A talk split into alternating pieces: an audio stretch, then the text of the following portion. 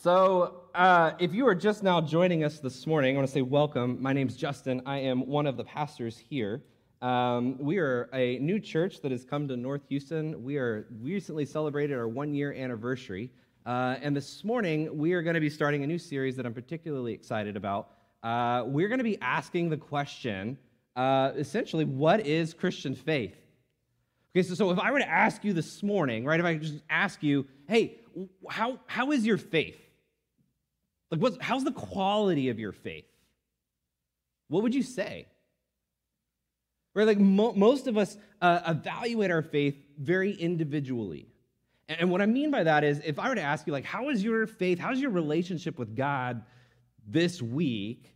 You would often reflect on, I don't know, I've had maybe a hard week or a good week. Maybe I felt close to Him. Maybe I felt distant from Him. Maybe I felt confused or a little disoriented. Most of us think of faith very individualistically. But this is going to be a series, something I want to do for us this, this series that we're going to be in, uh, is actually begin to think of our faith as more of something that is bigger than just us. Okay, more than just individually, how am I doing this week in my relationship with God, I want us to begin to think of our faith as how is my faith doing in light of the community of people with which I am involved and who love me and who I am learning to love?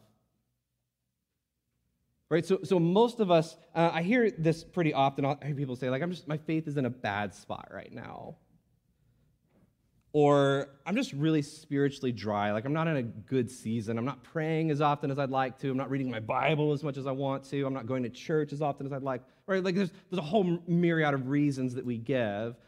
My faith isn't doing so well.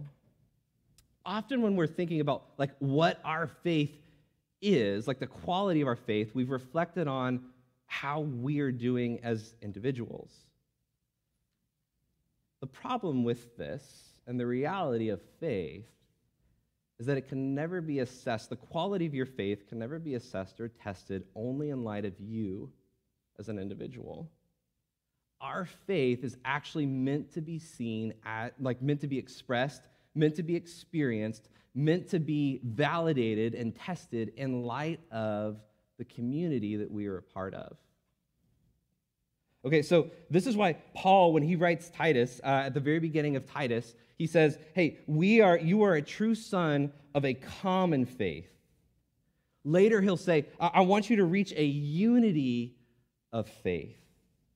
So, what we're going to be doing this series, this new series that we're in, is we're going to be defining faith. And what I want us to begin to do is not so much think of it as let me define my faith, like let me work on cultivating my faith, but rather what kind of faith am I actually a part of? That's bigger than me, that can actually anchor my soul. Because here's the reality if our faith and the quality of our faith is defined purely and solely on how we're doing as individuals, you are not nearly a reliable enough anchor, even for your own soul. So when most of us think of faith, right, and we think of uh, of having to like coming to church and maybe like working on our faith, every single one of us this morning probably walked in with some sense of like, I want to grow my faith. I want to learn more about my faith. Like, I, I want to understand my faith better.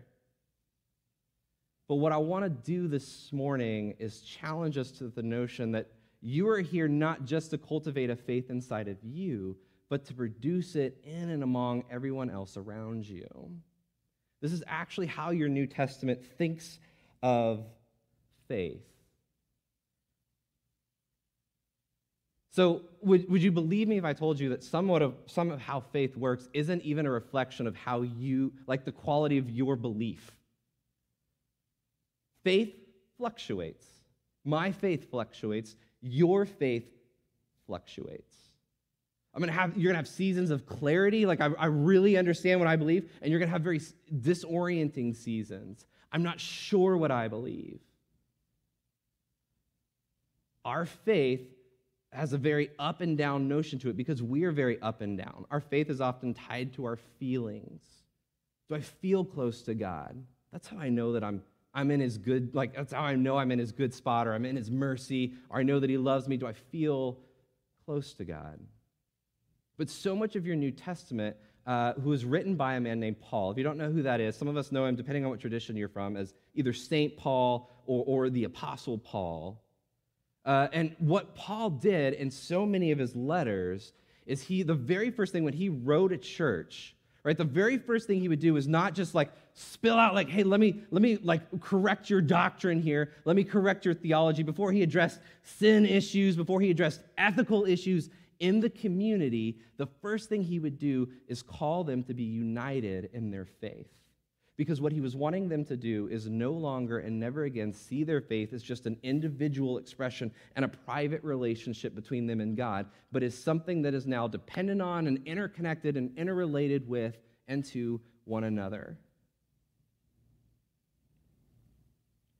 So, admittedly, as Americans, and particularly as Westerners, this is very counterintuitive to us. Right? Westerners, we understand, we're programmed to understand faith as a very individualistic expression.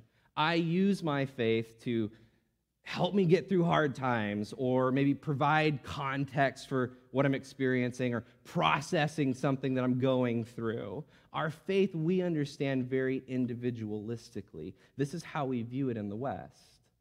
But this is not how Paul actually sets up faith in Scripture. I don't think this is how he ever intended his early churches that he was starting to view their faith. Because if we view our relationship with God as something that is exclusively and privately just between us and Him, then that relationship is going to waver and fluctuate as we waver and fluctuate as we struggle with consistency in our own life. And so, this is why, for so many of us, when we evaluate the quality of our faith, so the question that I asked you at the beginning, how would you rate the quality of our faith? The first thing that we default to is, I don't know, how am I doing as a person? But what I want us to begin to do in this series is to begin to see that the quality of our faith is not just how we're doing individually but what is being cultivated around us by the community who loves us. The quality of your faith isn't just dependent on your belief or the belief that you can conjure or whether or not you feel close to God in this moment. The quality of your faith is also reflected in the value and the commitment and the love of your community. It's reflected in the love that you cultivate in the community that you were part of, and it's a reflection of the love that is cultivated in you. Okay, so, so one of my favorite uh, Christian artists of the 90s, um, some of you are beginning to realize weren't actually even born then. That's a really humbling thing. Um, but one of, one of my favorite Christian artists of the 90s, uh, he, after experiencing an enormous tragedy, lost his daughter in a car accident uh, and had basically come to the point of I'm never going to write music again, I'm never going to sing again. But when he finally did, when he finally was able to actually sing, he wrote a song, and he was speaking of his wife in this song. He said, As we shift through the ashes, as the tears roll down, if you can't believe, I will believe for you. Believe it or not, I actually think that's a very theologically correct and profound expression of what faith is. Just because you've walked in with wavering faith, there are others whose faith feels is in a stronger place, in a like in a healthier place, and this is very much also a part of your faith. Right? So again, I want to go back to as Americans and individuals, we're programmed not to think this way, never to think of the quality of our health or the quality of our faith uh, in light of the other people in our life. But what Paul will do, why unity of faith is so important, is he wants the community itself to begin to reflect on and see their faith is dependent on one another. So that if you can't believe, I can believe for you. If there are moments of clarity that we will have, there are moments of uncertainty that we have. There are moments where we feel very confident, and there are moments that we're filled with doubt. But I think more often than not, our faith is often just dependent on whether or not we've had a bad week or whether or not we're burnt out or whether or not we've been stretched too thin. And this is why faith cannot be entirely and solely and completely dependent on us as individuals. It has to be anchored and rooted in something more. And this is the essence of Christian unity, right? So, um, whenever we, we talk about Christian unity, um, there's always a couple of things that come up, right? So, the, the first is when we talk about being united. Um, I don't know, one of the questions I first get is like, isn't that what cults do? Right? Like, I mean, really, like, isn't that what like cults do? Like, they, they of gather everybody together and say, this is why we're special, more pure, more right, more distinct, more faithful, more whatever. Like, let's hunker down together and like, like batter down the hatches, right? And with like, get ready to withstand, withhold, oppose, fight, whatever the rest of the, op- the world, right? Everybody else that believes something differently than us. Um, but I actually think this is a very big, like Christian unity actually works differently.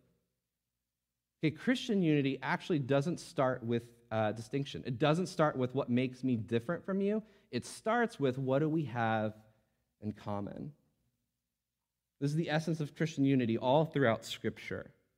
What do we actually have in common with one another? This is what binds us, unites us. And what Paul will say over and over and over again in his letters is You are a people, uh, you've been bought with a price. You are not your own. This price is the blood of Christ, the love of God manifested and embodied in Jesus for you. You are not your own. This is the thing that you have in common. And so, unity, as it starts in Scripture, always starts not with uh, like how are we every di- how like how are we more elite, more different, more special than everybody else. It starts with how have we been rescued in the same kind of way by the love of God for us. And so the distinction is important. It's subtle, but it's it's very important. Uh, and so um, one of the ways that the church did this, by the way, so the early church fought for unity. Okay, like it was a priority of theirs, like number one priority. So much so, and this is probably a little too harshly, but like if there was people that were being divisive in their communities, like they would kick them out or ban, like, like that's too harsh, right? But like what I'm saying is like it was a number one priority of the church. What they realized is that unity of the faith was the number one important thing that the church fought for. And what I, what I think is odd or what is very missing in our modern context is most of us have heard a ton of sermons on, I don't know, combating sin in our life or prayer or all of these other things, but very few, like I cannot personally think of a sermon that I have heard that was about preserving Christian unity that's been gifted to us by God. But the early church saw their unity in their faith, the way that they were connected with each other in love, bought by Christ, as the thing that they should preserve and fight for and not give up on. And so the way that they did this actually was they, they developed a doctrine called the Nicene Creed. Some of you are like, the Nicene what? Uh, so the Nicene Creed uh, is, was basically what happened was the church, north and south, east and west, got together and said, what are the things that unite us as Christians? What are the things that we believe that we can always agree on? Right? So going back to rather than us constantly trying to figure out like why we're better than everyone else, more pure than everyone else, more faithful than everyone else, why do we start with what is it that unites us as followers of Jesus? And so the Nicene Creed was adopted, and I'm not going to give you all a history lesson. We'll be talking a lot more about it over the next six weeks. But it is the only church document in existence that is universally accepted by Roman Catholic, Eastern Orthodox, and Protestants. It is the thing that you have in common with a Catholic church in Vietnam or an Eastern Orthodox church over in Europe somewhere or the Roman Catholic Church down the street. It is the only thing that you and I and every other church, whether they're meeting in a gym at the YMCA or they're holding Mass this morning, has in common. And so, this is the thing that, by the way, Restore, this is how Restore has developed its doctrinal distinctions. Uh, and we'll be talking more about this over the next six weeks. Um, but what I want to do this morning is stress unity. Okay, so, so most of us are accustomed, like I said, to not thinking about unity. It's not something that's valued often in church. But when you begin to read in your Bible all the places that Paul speaks of unity over and over and over and over again in his churches, you can't unsee it. It's littered in every single one of his churches letters that he wrote to any of his churches, right? So 1 Corinthians 1:10, I appeal to you brothers and sisters in the name of our Lord Jesus Christ, that all of you agree with one another in what you say, and that there be no division among you, but that you be perfectly united in mind and in thought. Is Christ divided?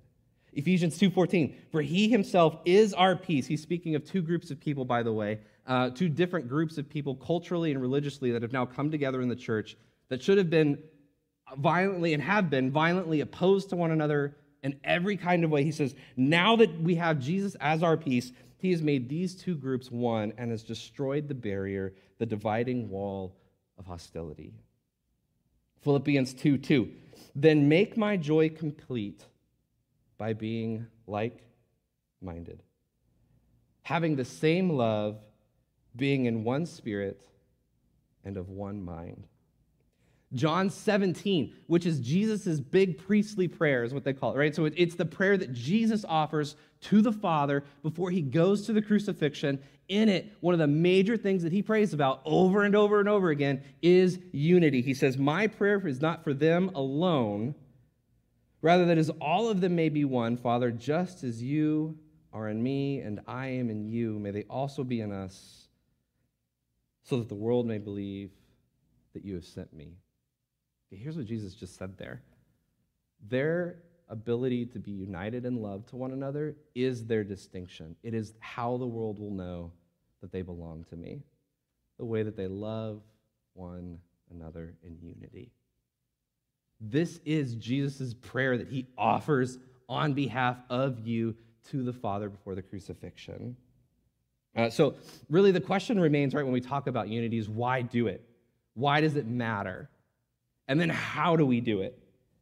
So here, here's where Paul starts. Every single time he talks about unity, he also brings up humility and gentleness because these two things are so closely connected with one another. You cannot look at a person who believes differently than you and thinks differently than you and actually begin to produce real love in yourself for them until there's a real sense of humility.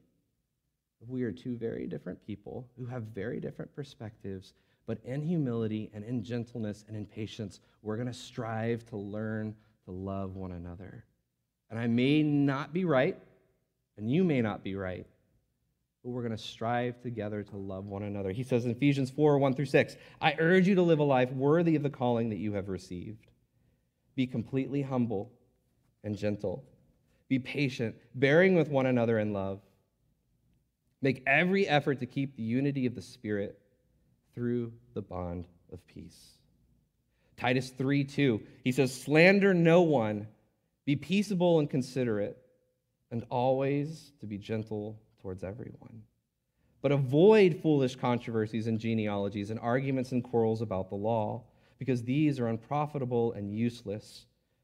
Warn a divisive person once, then warn them a second time after that have nothing to do with them. What he's saying here is this He's like, for those people who want to get wrapped up in drawing theological distinctions over every nuance in their life, they're actually, not only are they not actually providing clarity, not only are they not actually providing intimacy with God or communion with God or producing love, they're actually making it worse be cautious and careful. When he says, when he's talking about genealogies and all of these discussions, he's talking about people who are coming in and saying, for you to really be a follower of Jesus, here's all this other stuff that you've got to know. Let's, like, I'm gonna, like, you've got to make sure that you're related to the right person, of the right family descent. Like, they're bringing in all of these other nuances and distinctions. And Paul says, be very cautious. This is what none of this is actually about. You will not produce any love for one another. You're not going to produce any holy intimacy or communion with God. So be careful and be cautious for people who are overly divisive. So, what does this all really teach us about our faith? Um, our faith is not just a personal investment in ourselves, it's a shared truth among our brothers and sisters in love. It's a love that we cultivate and experience among one another, the way that we fight for one another, the way that we stand with one another, the way that we're vulnerable with one another, the way that we care for one another is just as ref- much a reflection of the quality of your faith, the strength of your faith, if you will, as your own individual experience of it. Uh, and I would actually argue this morning that this is actually a more defining view of faith. that it's always held up in light and context of the community that you're a part of. Uh, when we begin to do this, we recognize that it is about us together. Your individual experience of faith, however poor or spiritual it might feel or be to you in the moment, is only tested in light of the expression of your faith within the community of people who love you. And so, this is why actually understanding the Nicene Creed is so uh, important. Okay, so this is why we're going to spend six weeks in it, is because it does two things. One, uh, it helps us understand why this is important, but then it also helps us understand and draw the lines, right? It helps us understand uh, what we're free to explore as a church. So, one of the things about Restore that I love that we've always set out to be as a church, like, I want to be a church that is safe for you to change your mind about God. Like, I want to be a church that is safe and free for you as you grow, as you learn, as you explore scripture, as you pray, as you grow as a person, is free for you to change your mind about God. Okay, so, so the question then becomes well, what do I change about my mind about God? Like, what do I have freedom for to, to change my mind about God? Like, what do I, can I change my mind about God? What is it that I'm not, like, where am I supposed to go? Where am I not supposed to go in my own spiritual exploration? Um, so, so here's, here's what I, I want to say to this is um, a lot of us have actually been part of Christian communities where we were profoundly hurt uh, because that Christian community had an underdeveloped or maybe a poor understanding of Christian unity. And so, as we begin to explore our faith and we begin to ask questions about things, one of the things that was communicated to us is that we might have been weak in our faith, or we might have been disappointing God, right? Um, I know for me, uh, when I so I, I, grew up in a particular community that there was there was a very strong stance of you cannot be a Christian. I heard this sometimes from the pulpit. You cannot be a Christian and vote for this particular party. There is no way for you to do that. And I remember as a as a 16 year old kid starting to question that a little bit. Uh, I grew up at a time where there was an evangelical president, and so like to question anything he did was also like, wait, that's God's man. He, he was put there. Don't ask that question, right? And I'm not trying to make political statements here, but what I am suggesting uh, is that as I like begin to ask some of these questions, oh, wait, is that is that really how this works? Is that really what God wants? Is that really, as a people of love, how we're supposed to think? Uh, I remember one time someone had made the very bold comment um, that Iraq was just God's way of opening the door for missionaries, the war. And I remember thinking for a second, I was like, that doesn't seem the way that the Prince of Peace would actually move. Uh, and what happened over and over and over again is like I got ended up getting criticized. I ended up people were like there were people talking, and I remember as I went to college, I actually renounced my faith because I'm like, I, I don't, like, this isn't it. And if this is Jesus, I don't know what else to do. Like, I got to walk away from one. And so I walked away, and I remember having a conversation with this uh, with a buddy from high school when we were starting Restore because they were curious about like how I went from that to this. Uh, and he's like, "It's just really weird for me, dude." He's literally this is literally what he said verbatim. He said, "I'm just always so used to you being the spiritually immature one." But the reality is, many of us have been made to feel less faithful to God, less of a sincere Christian, right? Maybe even a heretic or an apostate because we started to ask questions of, like, wait, where is God leading me in this? And the community that we are part of struggled to understand what is an essential, like, what is, what is something that we always want to agree on, and what can we allow for differences in agreement? This is, by the way, the way that, the reason that Katy Perry lost her faith. I don't know if you know that story. Uh, I don't listen to Katy Perry very often, but I did watch a documentary on her. She grew up in a very fundamental background uh, that opposed certain forms of, of music and musical expression. Well, she was like, I'm gifted in music, and they're telling me I can't, but I really feel called to this. And so for her, it was like, I got to choose. It's music or Jesus. I guess it's music. And so, one of the values and one of the reasons that I want to stress Christian unity here is that it's extremely important for us as we navigate all of the uncertainties in life to be able to understand what is it that we are united as Christians? What is the thing that as Christians who follow Jesus, who have been saved by Jesus, who have been redeemed by Jesus, and who have been loved by Jesus, who glorify Jesus, who strive to faithfully follow Jesus, what are the things that unite us in this? And what are the things that we can allow for disagreement on? Right? What are the things that I have freedom to explore differently? So, Fleming Rutledge, who is at this point, probably one of the top three theologians who's influenced me. She says this uh, She says, In our current theological struggle, many people are being hurt. Much damage is being done by stereotyping, labeling, and pigeonholing. This is often noted and lamented, but there have been very few effective antidotes. A serious effort needs to be made on all parties to understand the nuances of the positions of others. Struggling to understand another's perspective so as to engage in it sympathetically and accurately is Christian action. It's not like a sidebar. It is why we do faith. Like it is why we practice our faith together. This is central to how we express and live out our faith. It is a Christian action. It is a Christian imperative to strive to be able to understand the nuances of people in your church. Uh, which means that you're going to be around uh, Christian followers who think very differently about different things. And so the creed, what the creed did was, is the creed was this document that the church produced. So they said, whether we're east or west, north or south, wherever we're from, whether we're Eastern Orthodox, Roman Catholic, or all the other denominations that we're beginning to form, this is the thing we hold together. And differences, anything that we believe outside of this, we allow for differences. This is completely and entirely counterintuitive to the way most of us have experienced church, particularly in America. But there are an enormous amount of issues that will fall outside of this creed this universal, this is our hope, uniting us as Christians, this document. There's a, there's a variety of things, everything from gender roles and gender identity and sexuality and sexual orientation. All of these things fall outside of the spectrum of the creed, which means that we're in a place to follow freely the convictions that the Holy Spirit might be leading us on. And we'll talk more about this over the next six weeks. So hang on with us as we go through this together. But what I want to stress this morning is the need for unity here. The importance of it with the way that we will love one another and care for one another, even in the midst of our differences.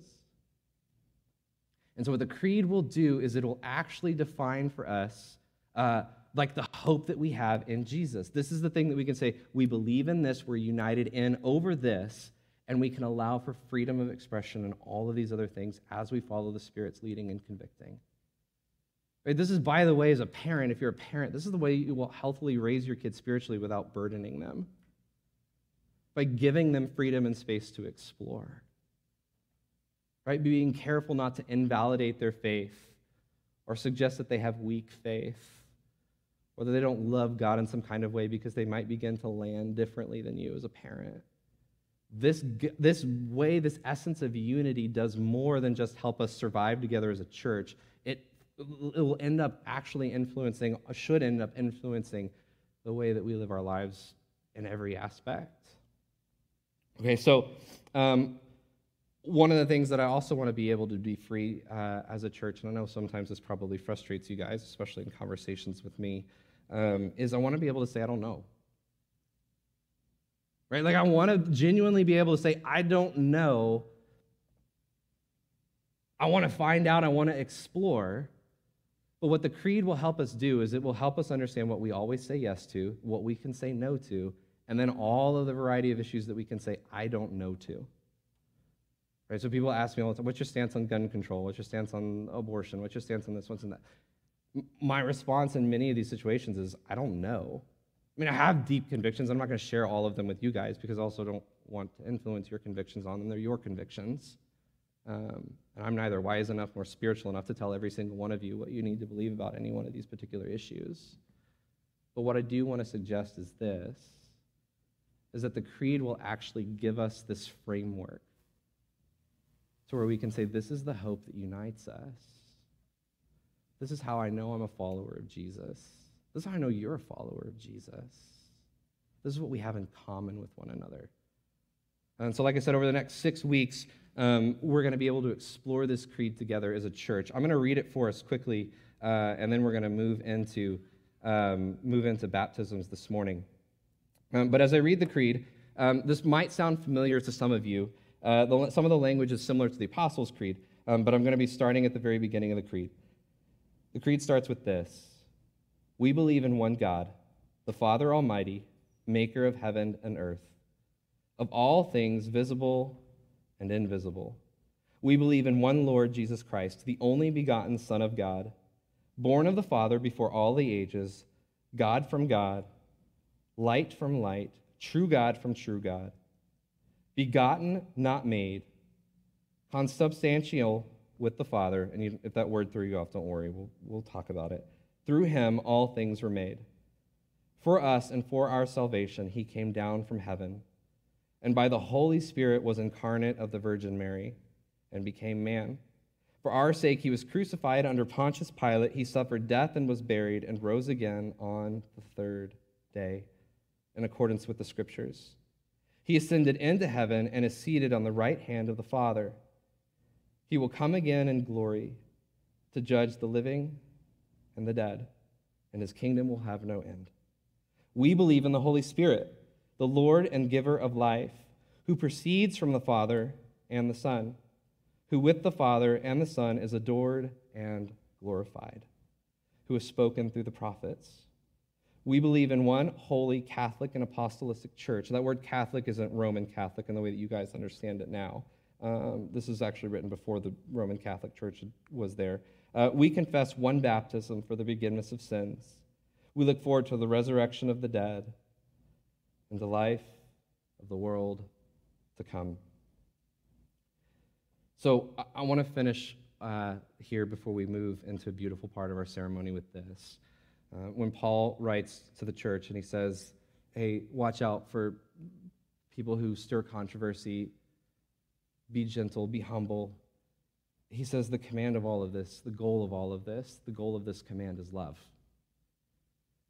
This is what we're striving for. This is where we end. This is where we land. The goal of all of this is love.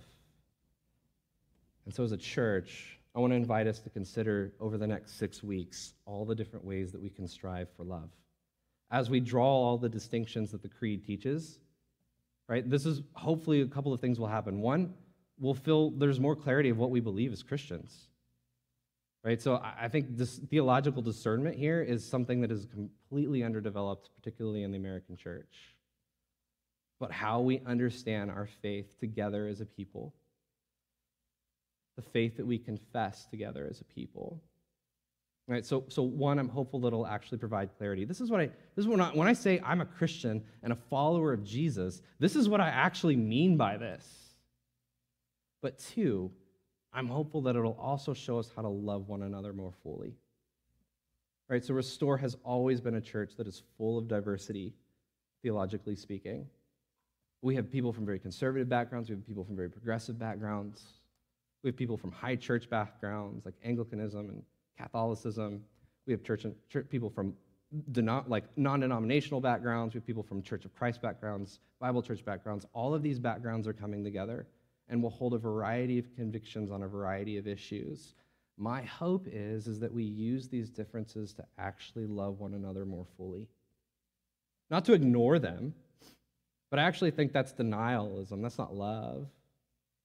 Love is I actually see where we're different, and I'm going to learn to see from your side. Right? Love is be able to describe someone else's position as if they were themselves were describing it. Right? This is not how Twitter operates, uh, or there wouldn't be Twitter. Uh, right? The, the, purpose of Twitter is to, to be as, as destructive as possible with your descriptions of other people. Um, that's how you make it on that platform. Um, right? But th- that's not like we're accustomed to that, but that is the opposite of what uh, I'm hoping we will do in this experience. And so our little ones are here. We're going to move into uh, the second part of our service.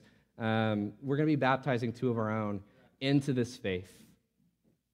Uh, and so with that, I'm going to pray, and I'm going to invite the worship team back up, and then I'm going to invite uh, Nicole uh, who is our other pastor here, to come up and begin as we uh, celebrate this new baptism into this faith uh, that we all share together. Oh, Father, we love you. Um, we need you. Over these next six weeks, we really need you. Um, as we push ourselves theologically, as we try to understand things differently, um, Father, as we try to love one another despite our differences, would you help us with that? We need you. Father, we love you. We pray all of these things in your name. Amen.